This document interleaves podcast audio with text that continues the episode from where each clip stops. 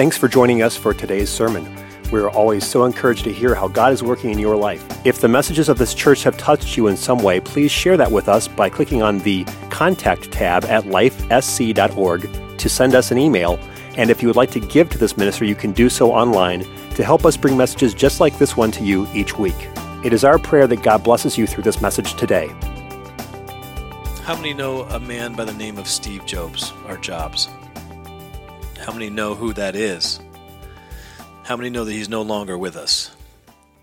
He has passed away, but he gave some very gripping words. His last words were an epitome or epitome of what it is to be a, a person of wealth and not really find riches. Because you can be wealthy and not be a rich person. Amen? And he said this he said in his last words posted on Facebook, he actually said, I reached the pinnacle of success in the business world. In others' eyes, my life is the epitome of success. However, aside from work, I have little joy. I want to say little joy. In the end, wealth is only a fact of life I am accustomed to. Mm. At this moment, lying in a sick bed and recalling my whole life, I realize that all the recognition and wealth that I took so much pride in has paled and become meaningless in the face of impending death. In the darkness, I look at the green lights of the life support machines and hear the humming mechanical sounds. I can feel the breath of, God, of the God of death, as he calls it, drawing closer. Now I know when we have accumulated sufficient wealth to last our lifetime, we should pursue other matters that are unrelated to wealth. So should should be something it should be something that is more important. Perhaps relationships perhaps art perhaps a dream from younger days. I, I submit perhaps god amen? We should be pursuing god. But he says nonstop pursuing of wealth will only turn a person into a twisted being just like me.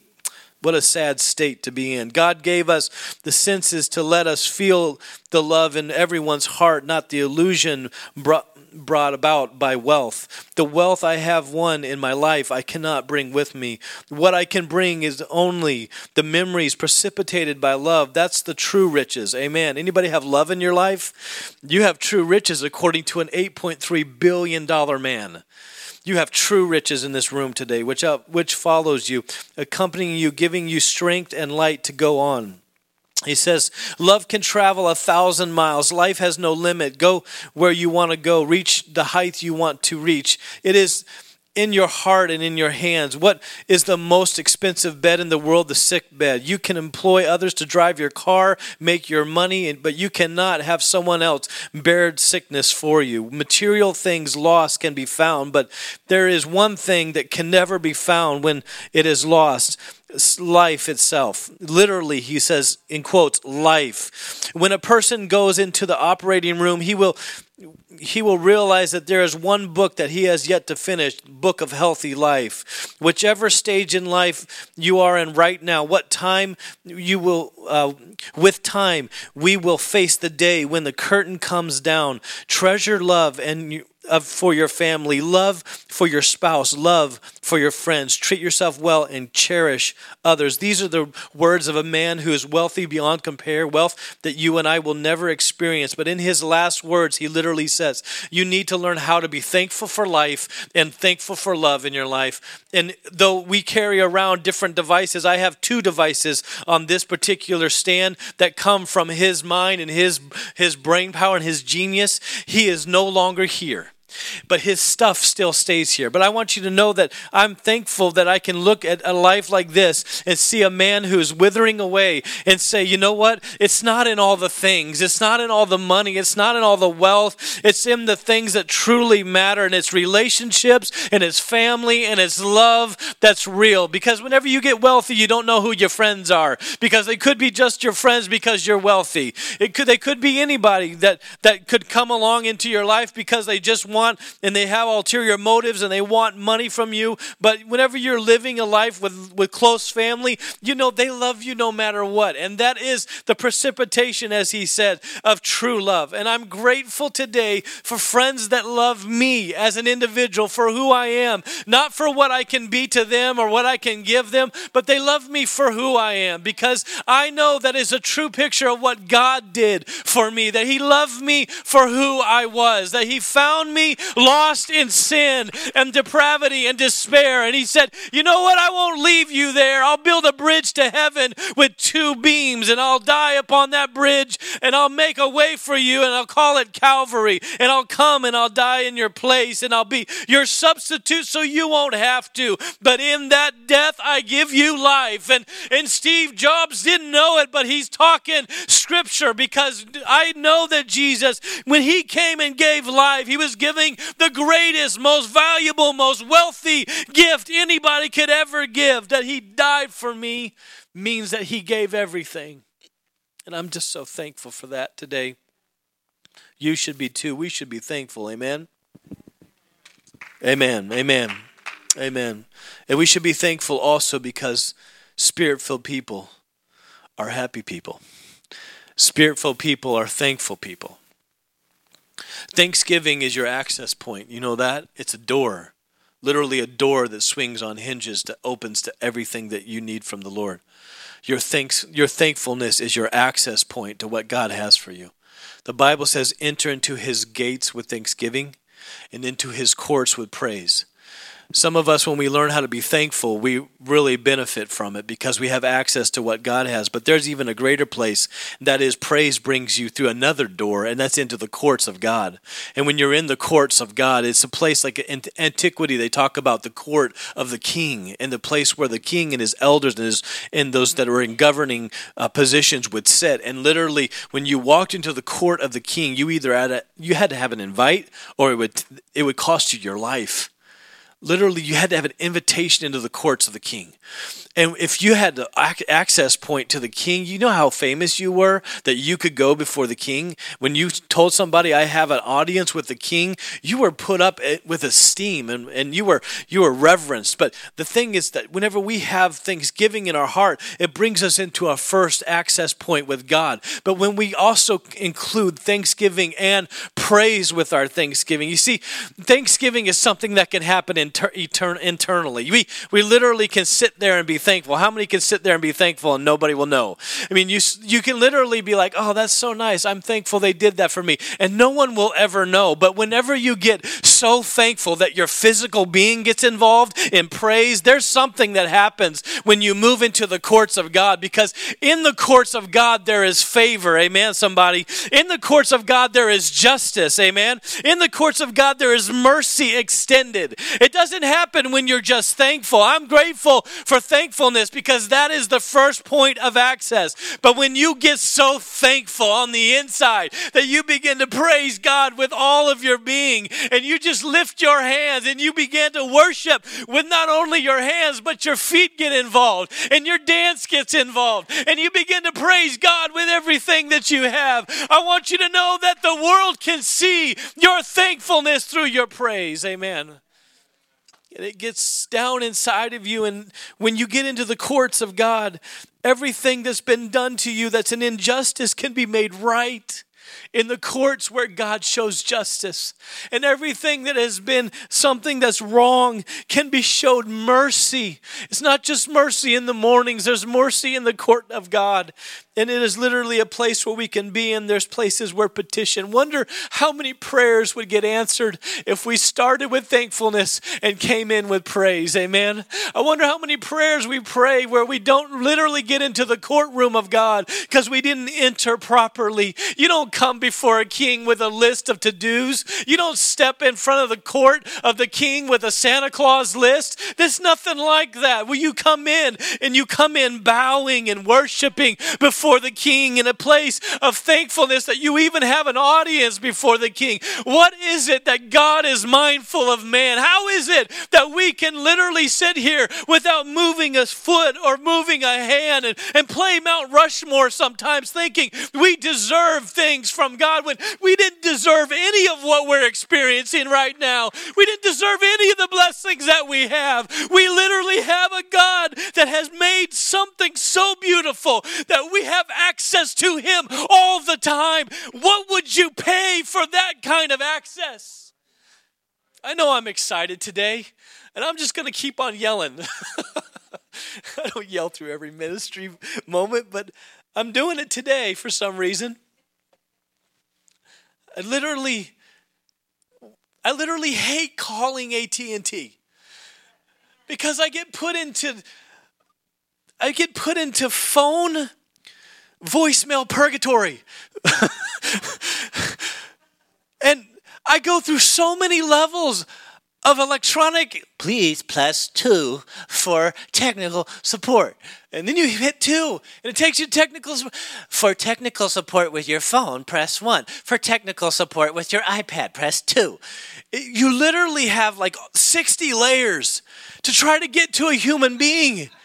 And then you don't even usually get to a human being because they have, this is literally true. They have in software companies and at AT&T, these large companies, they have a volume control where they literally cut you off you will sit on the phone going through voicemail after voice um, prompt, and you will get to a point where they literally will just drop you off the line because it's their way of controlling volume and calls in to their company. It is a way of control. And it's very interesting because some software companies do it more than even AT&T and it drives me crazy. But what would you do and what would you pay to give access and to get the kind of access that we have to God? 3 in the morning when you wake up in the middle of the night with a bad dream, you say Jesus and he's there. Some some of us don't even understand the kind of expense that would take. It would cost you tens of thousands of dollars to have a human human being have that kind of access to another human being.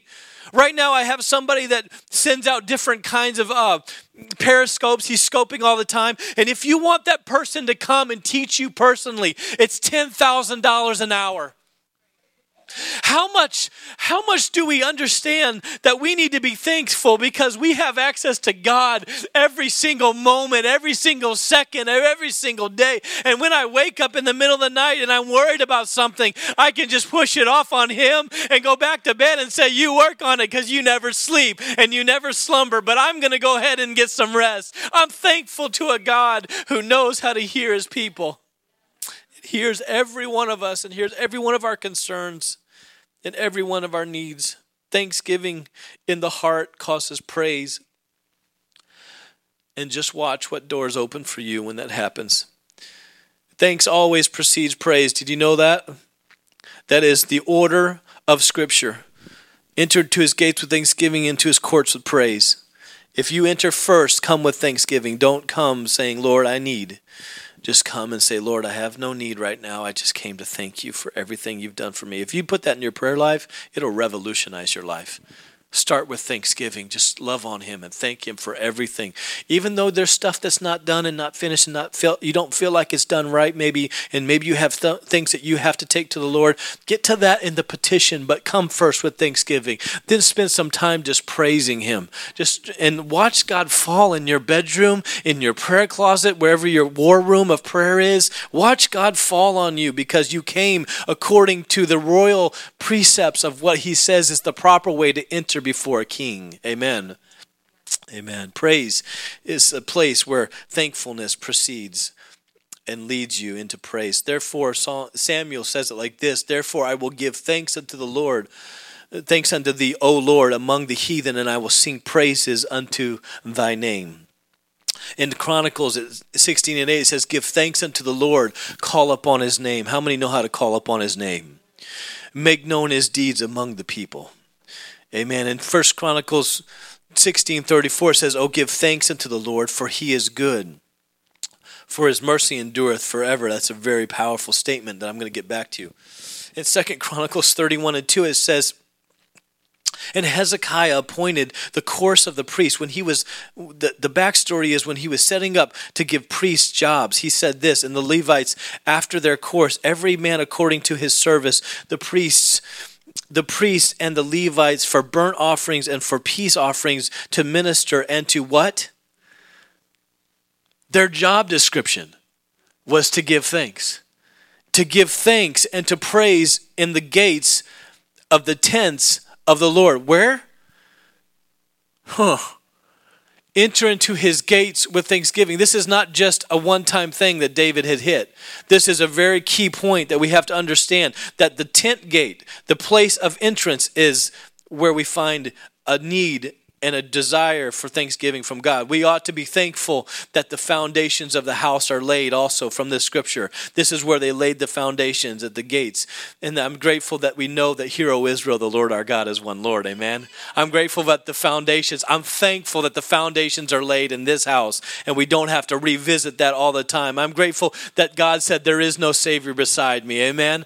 I'm grateful that there is a God who said, Greater is He that is in you than He that's in the world. Because sometimes when you look at culture, it seems like they're spiraling into a death dive. But I know this that there's going to be revival in the last days. People are going to turn their hearts to God. Even if Steve Jobs can realize that I don't have it, I have all this stuff, but I don't have the real deal, then there's going to be people smart enough to recognize in my life I need more and I'm going to find it. The former and the latter rain revival, it says, is going to be together. That's what, come, what came in the Old Testament. That revival that they had in, in back in the New Testament, that revival that they had is going to be doubled in the in the last days, and I'm grateful for that. Ezra says this about Thanksgiving in 311 and they sang together by chorus in praising giving thanks unto the Lord because he is good for his mercy endureth forever toward Israel everyone say his mercy endureth forever and so they would sing this together because they knew that God's mercy endureth forever. And all the people shouted with a great shout. Did you know that shouting's in the Bible? Oh, yes, it is. Uh, They shouted with a great shout. And when they praised the Lord because the foundations of the house of the Lord were laid, that's the scripture I meant to read earlier, but somehow it got screwed up in my notes, and we'll just forgive the iPad in Jesus' name. And we'll blame we'll blame Steve Jobs. That's who we'll blame. Nehemiah 12, 24 says this King David commanded his men to his men to praise and thank God. Check this out. Psalms Nehemiah, you can read this. And the chief of the Levites, Hashabiah, you have to have the Holy Ghost to say those things and speak in tongues. Sherebiah and Joshua, Joshua, the son of Kadmiel, with, hey, I'm doing pretty good. Doing pretty good. Kadmiel with their brethren over against them to praise and to give thanks according to the commandments of David, the man of God, ward over against ward. He literally had commanded them that you're going to praise and you're going to be thankful. Amen. What if a pastor got up today, hello somebody, and said, I command you to be thankful? How would that set with you? You'd be like, don't don't pry, pastor, don't meddle. But what if we literally realized that they were saying here that David, as the king, had the right to command praise and thanksgiving over his people? And God, who is King of kings and Lord of lords, has the right to expect me to give him thanks and praise. Amen. In fact, has the right to command me to thank him when there's nothing to thank, oh my goodness, to thank him for. That he can literally say, I know the car broke down, but go ahead and thank me. I know the marriage isn't going so good, but go ahead and thank me because I can bless you in a thanksgiving. Oh my goodness. It's so good. Psalms, David was all over this. Psalms 18:49. Therefore, I will sing unto thee, O Lord, among the heathen. I'm going to do it among the heathen. I'm going to sing unto you and sing praises unto your name. Psalms 30 and verse 4 says, Sing unto the Lord, O ye saints of his, and give thanks at the remembrance of his holiness. Remembering how holy God is. You should give thanks for that. Psalms 30 and 12 says, To the end that my glory may sing praise to thee and not be silent. O Lord my God, I will see I will give thanks unto thee forever. David said, Anything that is my glory as a king I want it to not be silent to give you praise, oh God, and thanks. In other words, when someone says, Look at David and all his glory, the thing that should be said next is, Look how God used him because he wanted it not to be silent. He wanted his glory to only speak of God's glory. How many of us would take our own story and do the same when someone looks at our life and the things that we've been through? How can they see God in all of that? How can they not know that if we don't share it the right way, it will sound like our praise and our glory? But David said, Don't do that. Make sure that there's no silence in those things that bring you glory. Make sure they give God all glory. Amen. Amen. I don't want any praise or silence to my praise in giving God glory. I Psalms 35 and 18, I will give thee thanks in the great congregation. I will praise thee among much people. Whenever you come together for church, you should give God thanks in the great congregation. Amen. Amen. I believe there's a greater congregation coming. I just believe it, but it doesn't matter how big this church is. We're going to be a thankful church. There's a lot of people that don't have a good Thanksgiving. I realize that. There's a lot of people that have a Thanksgiving where there might be just two chairs at the table and and I know that, and and I understand that there's maybe families that are fractured and broken, and we're seeing culture just demolish the family. I realize that, but that doesn't mean that we shouldn't, as people of God, still have a thankful spirit and love Thanksgiving. But Thanksgiving is more than just a holiday. Amen. Thanksgiving is your access point to God. And some people don't have a good relationship with God because they never find a thankfulness in their heart. And I hope that maybe out of this, when we come together as a congregation, no matter how great or small that congregation is, that we would see this in our lives every day a place of thanksgiving. Think about the early pilgrims that came over. They didn't have, now I'm calming down, okay. Think about the early pilgrims that came over. They didn't, we're like, oh, they had the first Thanksgiving. It was awesome. Really? Half their friends died trying to get here. Think about the first Thanksgiving and how difficult it was to survive the first winter. It was so harsh and such a hard land to live on. And they had all kinds of things that were against them, but they still pulled up a chair at the table of thankfulness. And they sat down and they said, You know what? I may not have my best friend sitting next to me because they died on the boat on the way here, but there's a God who still deserves thanks. There's a God who I still need to be thankful to. And each one of us in our lives need to have that that feeling in our heart that we may not have all the friends and family around the table that we want. However that happened whether it's falling out of family bad blood it doesn't matter how that happened. But when we sit down to the table we need to thank god for what we still have not for what we've lost. Amen somebody. And this is a picture to me of something beautiful because I had a I had a large family. My grandmother and grandfather had 12 kids and their grandkids and we'd have like 30 something people show up at the house talking with Reese about this beforehand. We just all piled into the same house, slept in sleeping bags and and around the holidays it was awesome because I lived in Alaska and, and we didn't consider it a job to go out and get wood for the fireplace. We thought it was fun, you know, knocking snow off the wood and go around the corner to get wood and kiss a moose. I did that. Came around the corner and there was Mama Moose, like right there. And I'm like, hey, she's getting wood too for the fireplace. And I ran back around quickly, but I we we didn't have enough room and enough leaves to put in the table to make enough space at the table. So literally the table became like a smorgasbord. It was like one big trough. Okay. It's, everybody like grazed all day long. You just went up and got pie when you wanted to. And it was a beautiful thing. It was a beautiful thing. I was young. Nothing stayed with me. It wasn't like moment on the lips, forever on the hips. It wasn't like that. it was always, it was always wonderful because there's all this food put out. And whenever you went to grandmother's house, she never complained about having to cook the whole day before before, she loved loving us through the food that she made for us. And that was just such a great testimony because she would build oh, these amazing creations.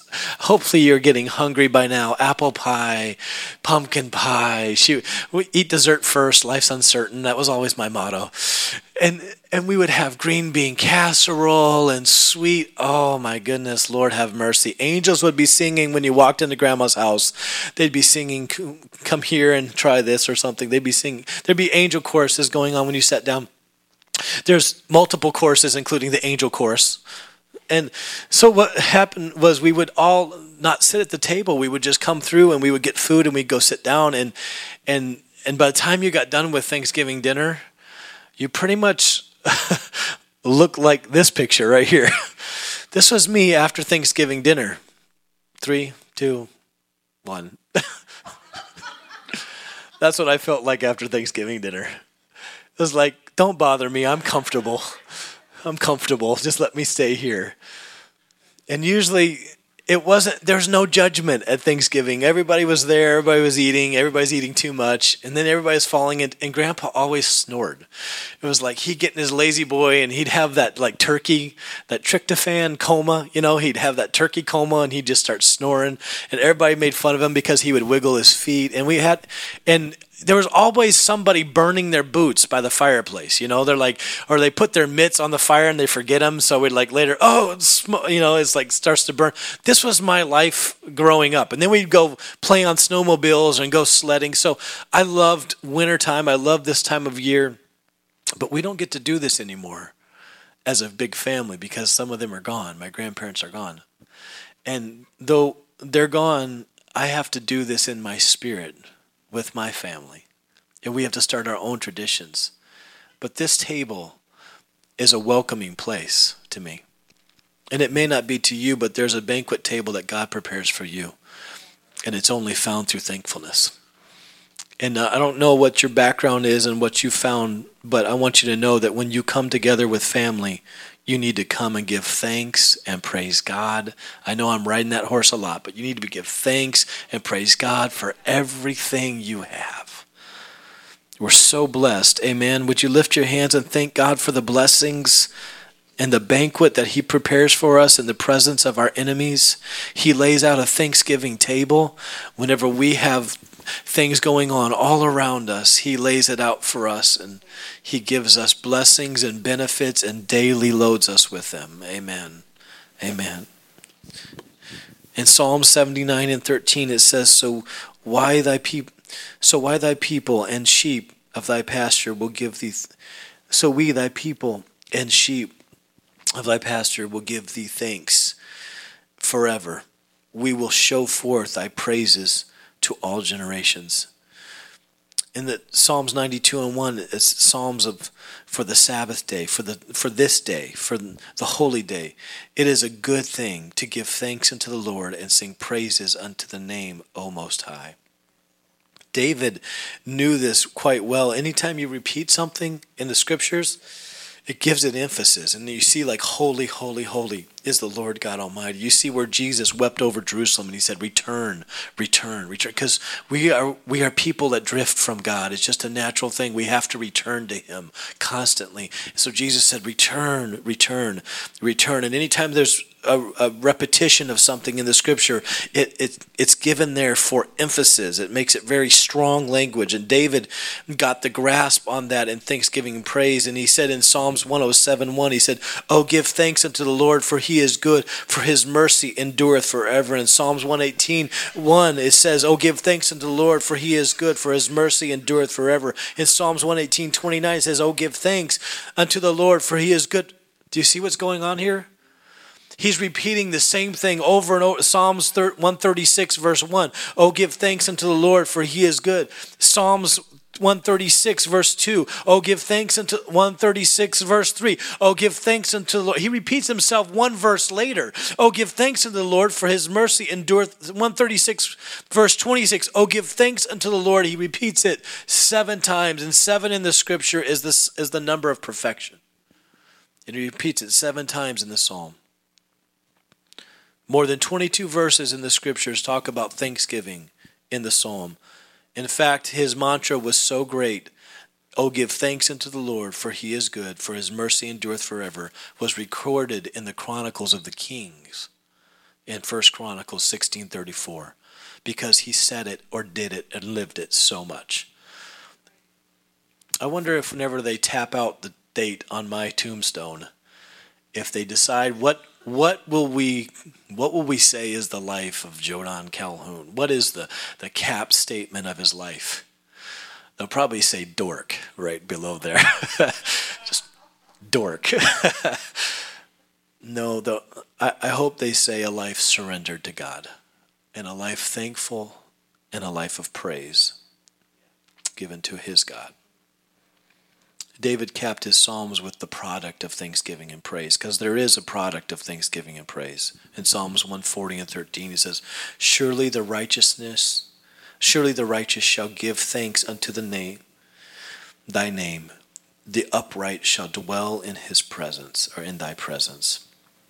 In another translation, it says, Surely the godly will give thanks and have a place in his presence. That is the truth that I'm trying to share with you is thankfulness and praise gives you a place in God's presence.